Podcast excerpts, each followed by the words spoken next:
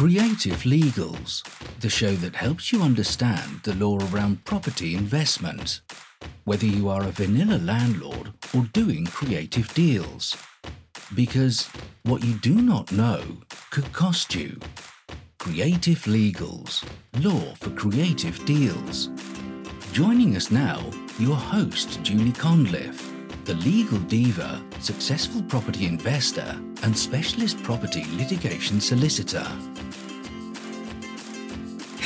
Thank you so very much for joining me again today on the Creative Legals platform, where we love landlords. We want to make sure that landlords who do vanilla deals and landlords who do creative deals are protected. We want to help you save time and money, and we also want to help you stay out of trouble because we think that that's equally important. So, guess what? Today we're going to be discussing a subject that's really, really close to my heart. As a lease options lawyer, I see all the common pitfalls that inexperienced people, or sometimes even experienced people who don't actually understand the legal process, get into. So, I want to help you avoid those common pitfalls. I want to help make sure that you are protected. Obviously, your investment is protected. You want to be as safe as houses. You want it to be as safe as houses. So I'm going to help you with that. But also, I think it's imperative for you to know what you're actually getting yourself into I'll be helping you understand how to agree terms even before you instruct a solicitor. I'm going to help you understand um, heads of terms, what they are, what should they contain, to make sure that you have that competitive advantage when you get into these particular deals. And the other thing is that you want to make sure that your lease option is legally binding you want to make sure that it's drafted in a way that will protect you, that is actually as watertight as a submarine. You don't want to go down the Titanic route. So I'm going to help you with that. And then, as part of this series, I will also help you ensure that your lease option deal is enforceable. Can you imagine? Investing thousands of pounds, renovating your lease option property, uh, refurbishing it, paying the monthly fee, which is normally a uh, contribution towards uh, someone else's property, uh, as a contribution towards the mortgage, by the way, for 10 years. So you've been paying the mortgage, you've been doing the works, you've forced the capital appreciation because you can do that in lease options. You don't have to wait for um, just the normal capital appreciation. You can force that yourself. So anyway, you've done all of that. And then you realize that the lease option that you signed, the documentation that you signed is unenforceable. Oh my goodness, what do you do? So I'll be taking you through best practice to ensure that your investment is secure and enforceable because I think that's important. So Today, we are actually going to focus on the first part, which is what are you getting yourself into? That's important. So, I say that a lot, don't I? I say that's important. Well, I suppose because it is. But first things first, we are going to talk about my viewpoint on the subject matter, you know that we always discuss my viewpoint. And if you want to share your viewpoint, we welcome that too. Thing. Why do people call this particular creative deal strategy purchase lease options or lease options? Why, why do they call them that? Particularly in residential matters. You don't actually get a lease. You don't actually give anybody a lease. In that case, why are they being called purchase lease options? That's the bit that I don't actually understand. I know that loads of trainers out there, they'll call them purchase lease options. Loads of different people, including myself, we call them purchase lease options, but why do we? These are residential matters, they're not commercial matters. In commercial matters, I understand that because we've got the option to purchase and then you've got the lease and then you've got whatever else you've got. But in residential matters, you've got the option to purchase. So there's no doubt about that. There is an option, and there's an option to purchase the property at uh, agreed price, or you know you've got a method of calculating the the purchase price. I, again, I'll talk about that in, in a lot more detail, but for the purposes of this particular point, you've got an option to purchase and then you don't have a lease. What you have is you've got a management agreement, you've got a common law agreement, you've got a form of tenancy that gives you control of that property for a defined period of time. So it's a management agreement, it's a common law tenancy. Of course, it's not um, an assured short hold tenancy under the 1988 Act, but it is a tenancy. It is not lease. So why are we calling it a lease? Why are we calling it a purchase lease option? It isn't. It's an option to purchase a property. So someone gets an option to purchase a property, but they also get a right to control the property for whatever time you guys decide um, the length of the lease, to, the, the length of the uh, tenancy will be. So, you know, five years, 10 years, however long. But that's what happens. There are no leases here. And one of the reasons why I'm really passionate about this is I find that people say many solicitors frown upon lease options. And I think I get it. One is because those solicitors perhaps are not experienced in this particular subject matter. Um, it's quite an experienced area. Um, it's, it's a niche area, so it's not every solicitor who's going to have a good understanding of them. Luckily, I do. So if you come to Creative Legals, we'll be able to help you because we do lease options we train people on lease options. So we have got, and we also, well, when I say we, I'm just speaking um, personally here. Like I said, this is just my opinion, my viewpoint. I personally give out lease options on my property portfolio, and I also take out lease options from other people. So I've got a clear understanding theoretically and practically when it comes to lease options. So the reason I think that most people um, cannot actually find solicitors who are uh, amenable to doing these lease option deals is because we don't actually give them the correct name. So if you go to a solicitor who does, I don't know, family matters or uh, just normal conveyancing, and if you say you want a purchase lease option, they're going to consider, they're going to think that you want or there's a purchase involved, which is correct. They're going to think that there's a lease involved, which is wrong. And they're also going to think that there's an option, which is correct.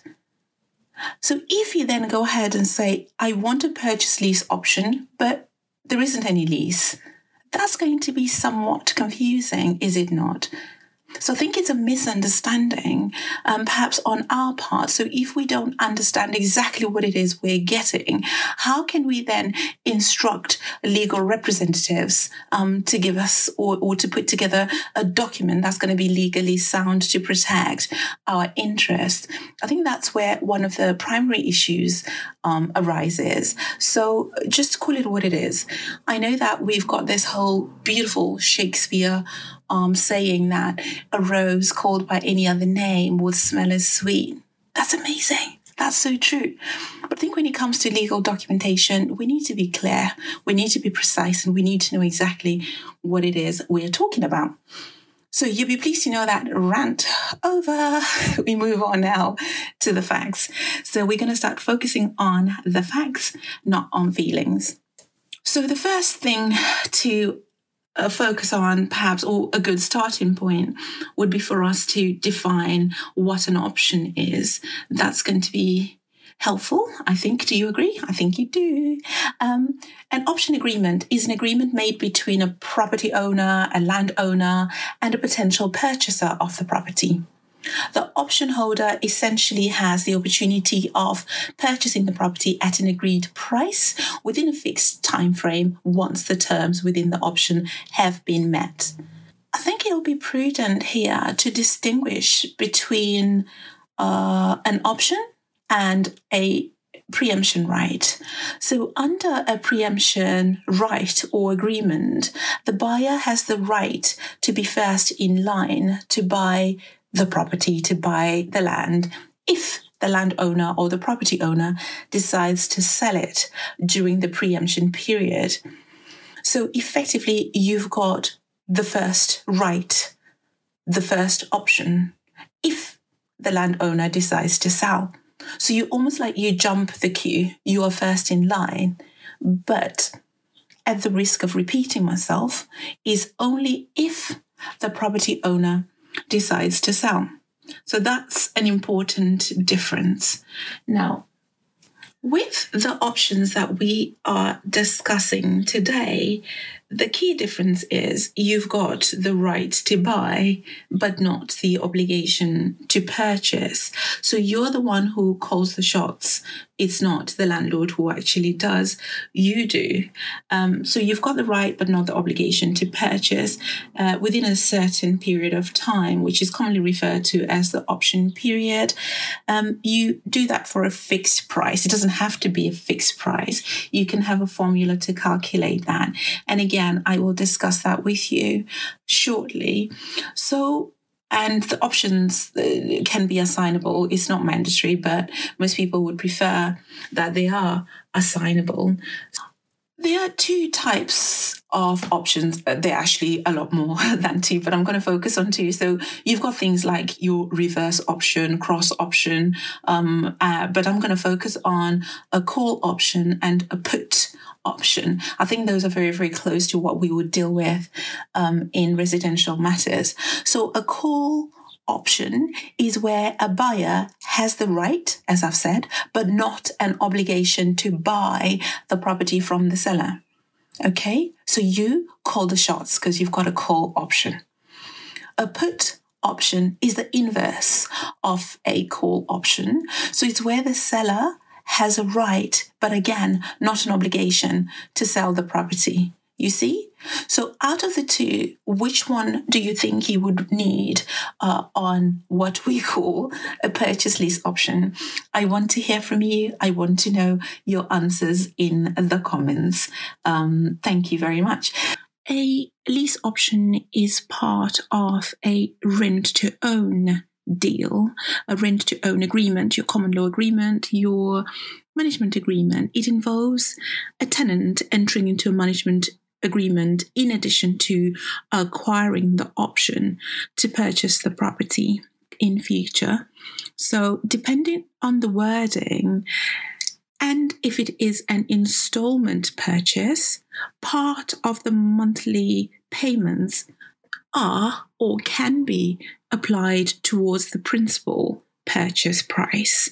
So that's really important to determine that when you are agreeing the terms initially it's important to know whether the money that you're paying every month does that uh, go towards the, the the, the the fixed price if the price is fixed but does that go towards the option price or it doesn't. So it, it either does or it doesn't. But then there has to be uh, clarity there. That's why it's important to know the precise details of what has been agreed before you instruct your um, chosen solicitor, who I'm sure is going to be Creative Legals, um, because you like me and you know that I know um, this particular strategy more than most lawyers would do.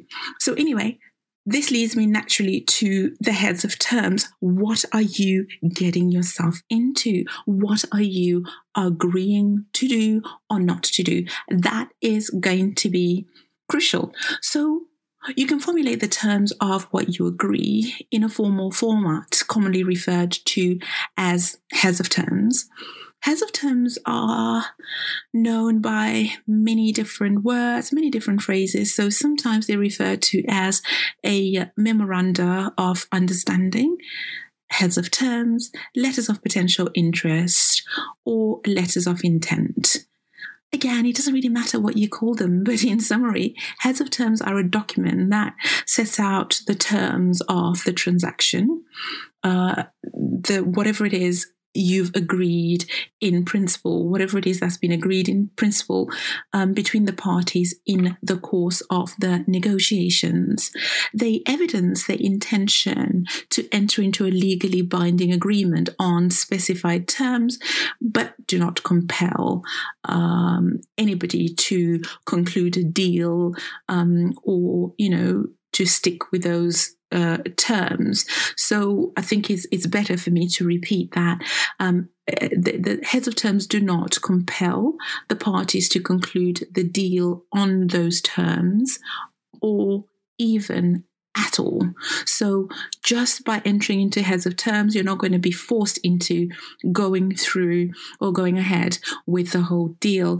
I think here it's it's it will be good for me to um, talk you through a, a, a, case that I dealt with sometime last year, where the parties had agreed heads of terms, but for one reason or the other, they didn't actually manage to enter into a legally binding agreement, like into a written contract. So they carried on uh, with all the terms of the um, agreed terms as per the heads of terms, um, but there wasn't any uh, consideration, which I'll talk about later on, um, and they, they, they didn't actually formulate um, the, the documentation formally. They didn't enter into um, whatever form that agreement ought to have taken. So when there was a dispute later on, as you know, these things do happen from time to time, it was problematic.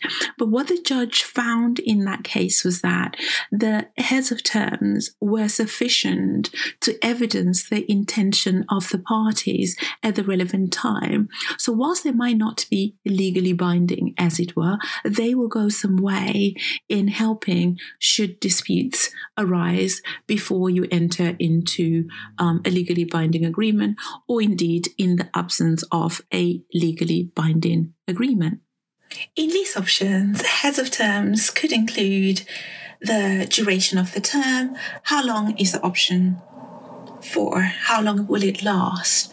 It includes the scope of the demise, the condition or conditions which must be met for the option right to be exercised, the amount of the deposit and payment terms, any extension to the duration of the option if applicable, the final purchase price of the property. Uh, dispute resolution procedure would be good to have because these things tend to happen. Details of each um, party, sorry, details of how each party can terminate end the agreement under certain conditions. It's like marriage, isn't it? You want it to last forever, but sometimes it just doesn't. So, that's that. Let's start with duration. An option doesn't need to be granted for a fixed period. But what do you think? Would you would you opt for uh, an option that doesn't have a defined duration, or would you rather know when or how long an option lasts for? I think the answer will be different. I'd want to know your answer, but I think the answer will be different dependent on whether you're a landlord or whether you are the tenant buyer, um, because if you're a landlord, I, I, I don't think that you would want something that's indefinite. Um, but then again, if you're a tenant, would you? Would you want something that's indefinite? I don't know. Um, so let me know your thoughts in the comments. Uh, so a lease option can potentially last forever. It actually can. however, I take the view that um, it should be time limited, as it's unlikely that a property owner would want to uh, sterilize their investment uh, or their ability to asset manage or sell the property for for a period that's longer than you know reflects the benefit received from entering into the option agreement. Either party would not want to be bound indefinitely, I wouldn't have thought. Um, but I think what's important to note here is that options granted prior to the 6th of April 2010 that's before the um, Perpetuities and Accumulations Act 2019 came into force. Those ones, the ones prior to the 6th of April 2010 are void if they're not exercised within 21 years. So that's an important um, timeline to note. Um, so, during what period can the option be exercised? Is it exercisable immediately or only after a specified future date? What is the latest that an option can be exercised? Um, just to backtrack a little bit, I find that most options are, you know, five years, 10 years. And I think that buyers want 10 years because in Great Britain or, you know, in the United Kingdom, there has been um, a common belief that the property market, you know, doubles every 10 years. Whether that is still a fact, I do not know. But there's just been that uh, common notion that property values do go up.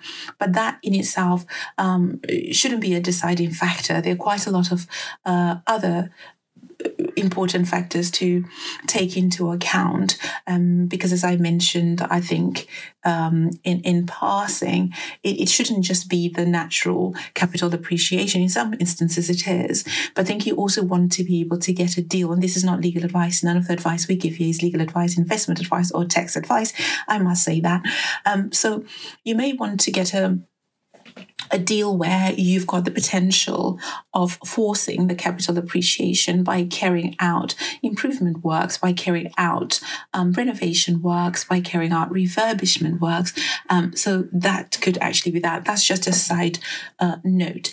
So you also want to think um, is there both a call option and a put option? Do these operate at the same time or sequentially? I think I've explained to you what a call um, and what a put option um, is can the option be extended um, if so, in what circumstances?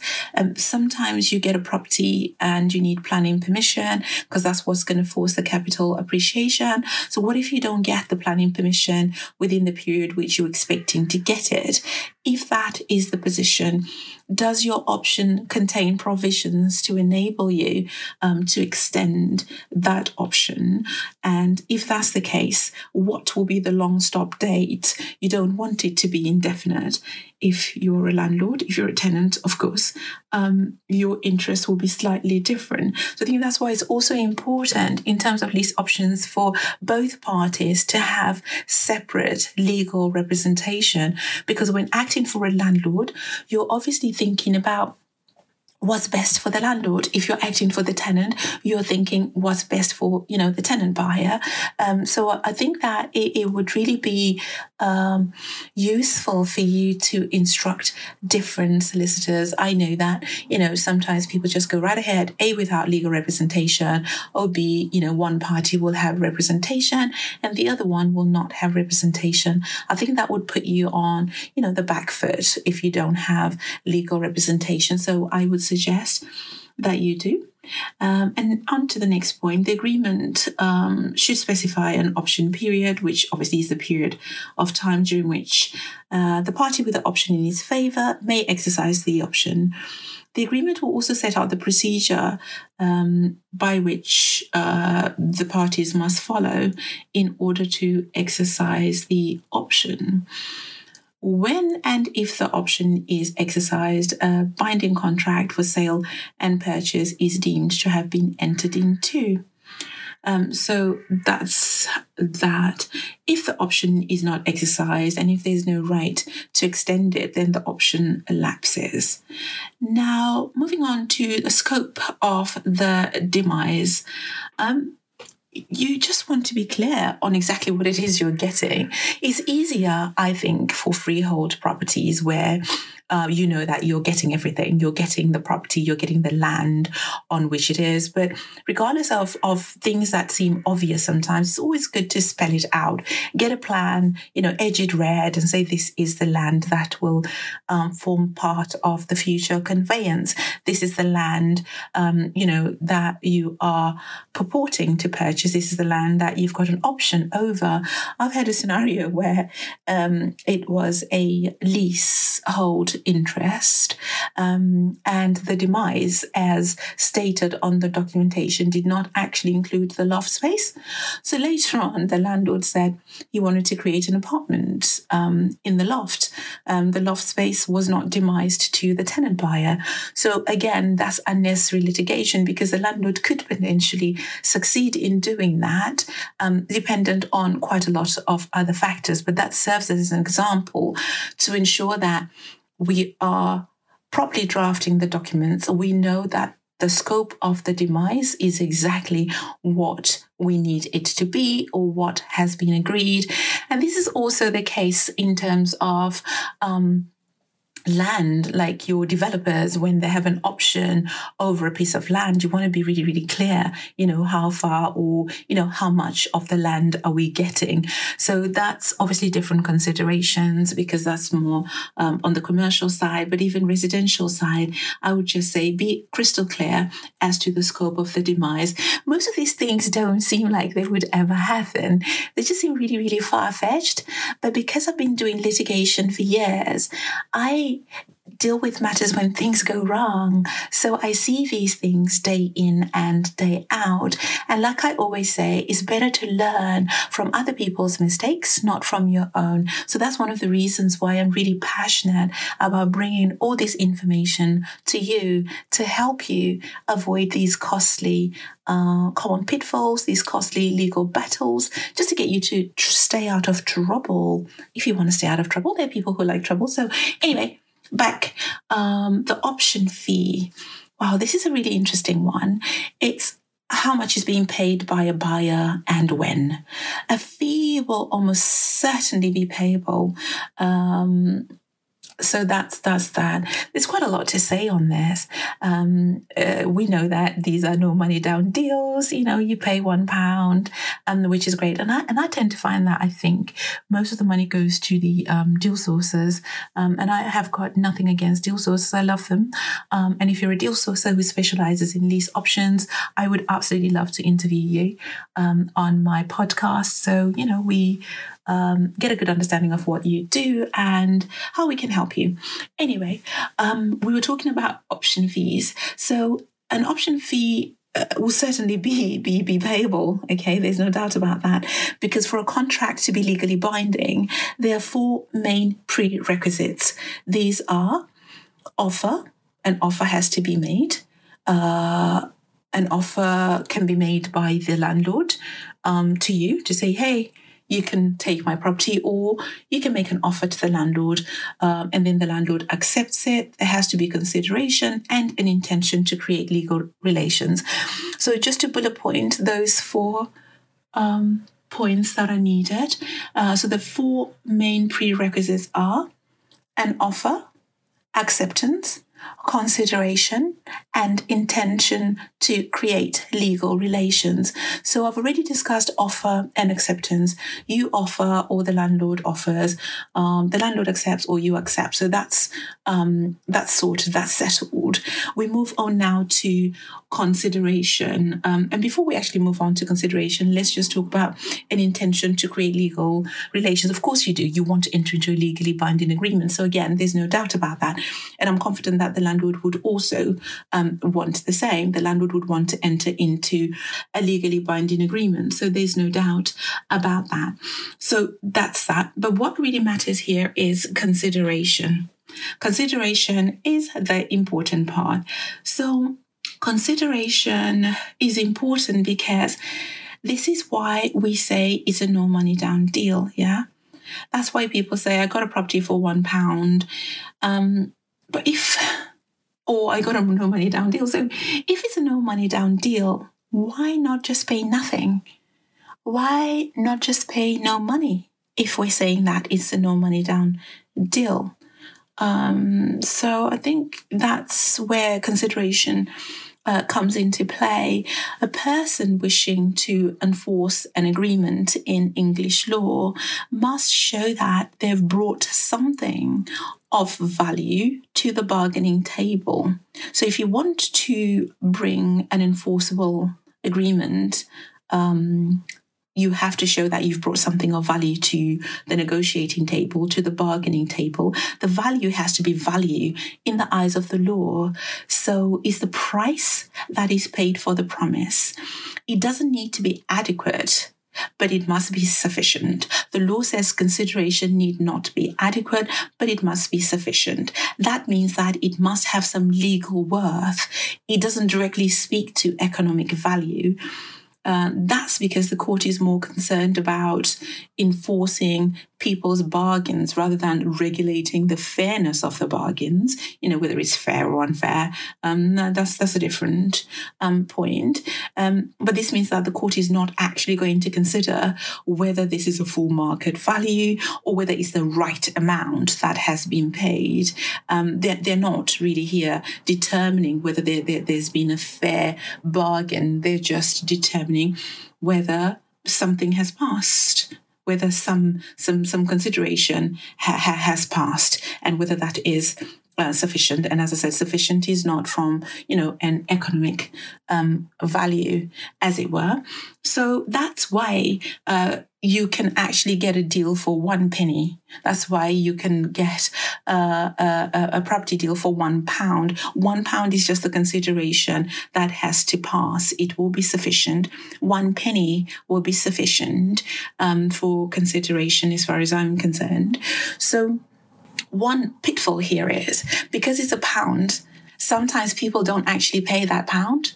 Now, if you don't pay that pound, there's a real risk here that you might not be able to enforce your agreement later on. So I would just encourage you to have evidence that you've actually paid that pound because you could get later on uh, in the whole process after you've invested a lot of money and then you find that you can't actually enforce a deal because one of those four key ingredients um, actually wasn't met it wasn't satisfied.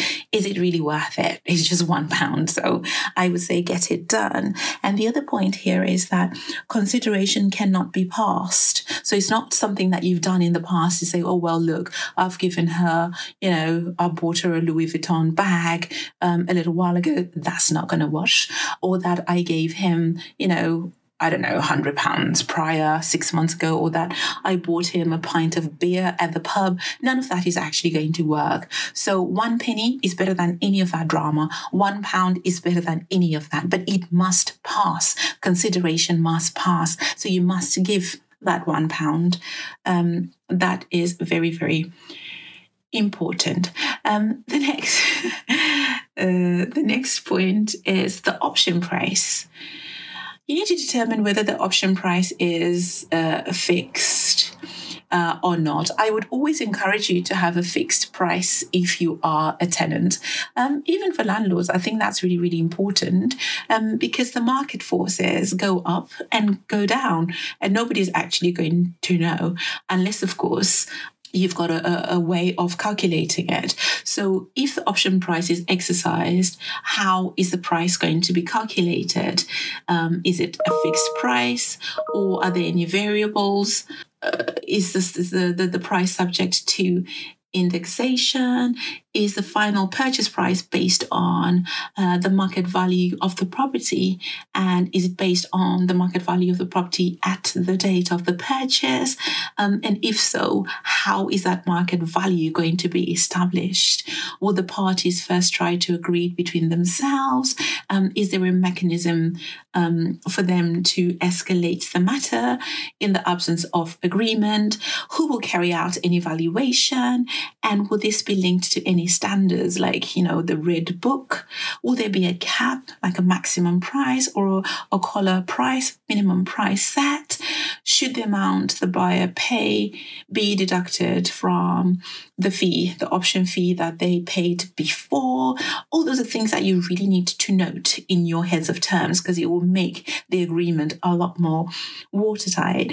If the option period is of sufficient length that the uh, value of the property may change, both parties may want to possibly consider um, including uh, RPI indexes, stepped indexes, open market valuations at the point of sale. On the other hand, if the property market drops, would the buyer be entitled to a reduction? I know that the buyer doesn't, well, if it's a call option, I know that the buyer doesn't have the obligation to buy. But what if the buyer still wants to buy the property because, you know, they've done a lot of work already? So if the market drops, would the buyer be entitled to a price reduction? That's again something that you may want to think about when you are carrying out your negotiations. In circumstances where, as I said before, you want to force the capital appreciation and need planning permission to carry out the works, does the price include or exclude the benefit of any actual or assumed planning permission? And who's going to be responsible for uh, the costs of completing the documentation. Um, sellers can say that the buyers um, should uh, pay their costs. That's a possibility, and I see that in a lot of documentation. But again, that ought to be um, taken into account in your uh, negotiations, in your talks, um, heads of terms wise. That is equally important. We now move on to triggers, preconditions, and special conditions. I need you here to carefully consider what is the appropriate trigger for a preemption process. The exercise of the option may be conditional on something else having happened. For example, it's common to make a call option subject to the buyer having first obtained planning permission. So that could be the trigger. Once you've got planning permission, then whoops, you can actually kickstart the process. Do any conditions need to have been met before the option may be exercised? The parties should consider whether there are any circumstances in which their agreement should terminate early. Um, that's important. Maybe in the event of death, or maybe um, there will be an automatic trigger for termination in insolvency matters. Um, if one party becomes insolvent, um, is it possible for one party to serve notice on the other early to terminate it?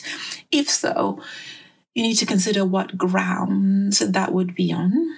Uh, what would happen to all the sums that have already been paid? Are those refundable? You know, do, do those funds just fall away? Um, so, all of these things really need to be considered um, before you enter into this legally binding agreement. So, unless the agreement uh, specifies otherwise, uh, normally lease options are freely assignable.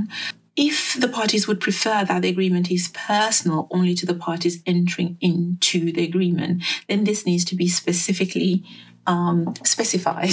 It needs to be expressly stated in the agreement um, if either party uh, is assigned, is allowed to assign the benefit of the agreement, again, that needs to be noted. So, is the seller allowed to assign it? Is the buyer allowed to assign it? Are there any mortgages over the property? If so, has consent been obtained? Or, uh, less likely, will the mortgagee be party to the agreement? That really is unlikely. Um, but again, it's it's a matter for you to to consider because where the property is subject to a mortgage, if the mortgagee is not aware of the option agreement, there's a real risk that the buyer could lose the benefit of the option um, as a sale by the mortgagee um, in possession will overreach the option um, this just basically means that the option would fall away. Um, so it's, it's important to make sure that uh, your interest is noted um, correctly on the land registry, but also um, that you, if, if, if possible, you get confirmation that um, the, the, the, the mortgagee, the lender is, is happy um, for you to do that. A notice uh, of the option agreement uh, will be put on the um, uh, title stating that the buyer has the right over the land in the event yeah that that's that's that's yeah i would say in in in every case um, go right ahead and, and do that. And I think that there will be a discussion um, that I must have in relation to the different notices that can be entered on um, the register and exactly what each particular notice means, but I don't think is the subject for today's discussion. We're just focusing on what you're getting yourself into. We're talking about the heads of terms and what you want to ensure is included. So, extending the option period, will the buyer have the right to extend the option period? For example, um, serving a notice before expiry of the initial period um, and is a fee payable for this. So let's just say you've agreed a 10 year tenure and then at year nine, uh, your buyer decides that they actually want to extend um, the lease option for a further five years, for a further three years. Um, have you taken that into account? Will you agree? Um, obviously, you might not know now, um, but there could be a provision in there to say, yep, um, subject to A, B, C, D, and E. Um, but I think A should be whether or not a fee is payable for this, and do any other terms of the option or eventual sale need to be amended if an extension is allowed. So those are some of the things that you need to think about. And then when it comes to actually exercising the option, it's important that there's a clear mechanism in place so there's no dispute as to whether the option was correctly exercised or not. So what's the process for exercising the option? Is there a prescribed form of notice? Um, if there is, I would suggest that it's actually contained in the contractual documentation just for the avoidance of doubt. Um, how much notice is required um, to be given? Um, and service of the notice? Do you have specific provisions as to service of the notice by post, by email? Is that acceptable? Um, is a deposit payable um, when the buyer wants to um, exercise the notice? Sorry, exercise the option, and that's when the notice is given. Um, I've covered all the um, very, very important points in terms of your um, heads of terms. What exactly are you getting yourself into? Um, you need to be uh, really, really clear on that. So we've just discussed the key points that you need to think about, uh, which include the duration of the option, the scope of the demise, the preconditions conditions conditions that must be, that must be met for the option right to be executed. Uh, we discussed the deposit. We discussed extension um, to the original duration. We discussed the option price. And that is also important to have a disputes resolution procedure. So thank you so very much for joining me. It's an absolute pleasure to be able to serve you. I would want to continue to interact with you a lot more. And hopefully in the next few weeks, we're going to get loads of volunteers to join me on the podcast. I would really, really appreciate that because whilst I do love the sound of my own voice, I would love to hear um, from from other people um, in the creative deal space. I'd love to hear from deal sources. I'd love to hear from people who are doing lease options. I would love to hear from rent to rent people, from people who are doing serviced accommodation. Yeah, it's important actually for me to to to say right now that these lease options they work um, if you're interested in in HMOs, rent to rent, serviced accommodation, or flipping properties. They also work if um, you want to generate quite a lot of money from you know properties that you don't necessarily uh, own, as it were. Um, they also help people who perhaps can't get a mortgage straight away uh, for whatever reason. So lease options can actually work, but I think the key thing for us to remember here is that for them to work, we have to make sure that they're watertight. So please remember, I said they need to be as watertight as a submarine.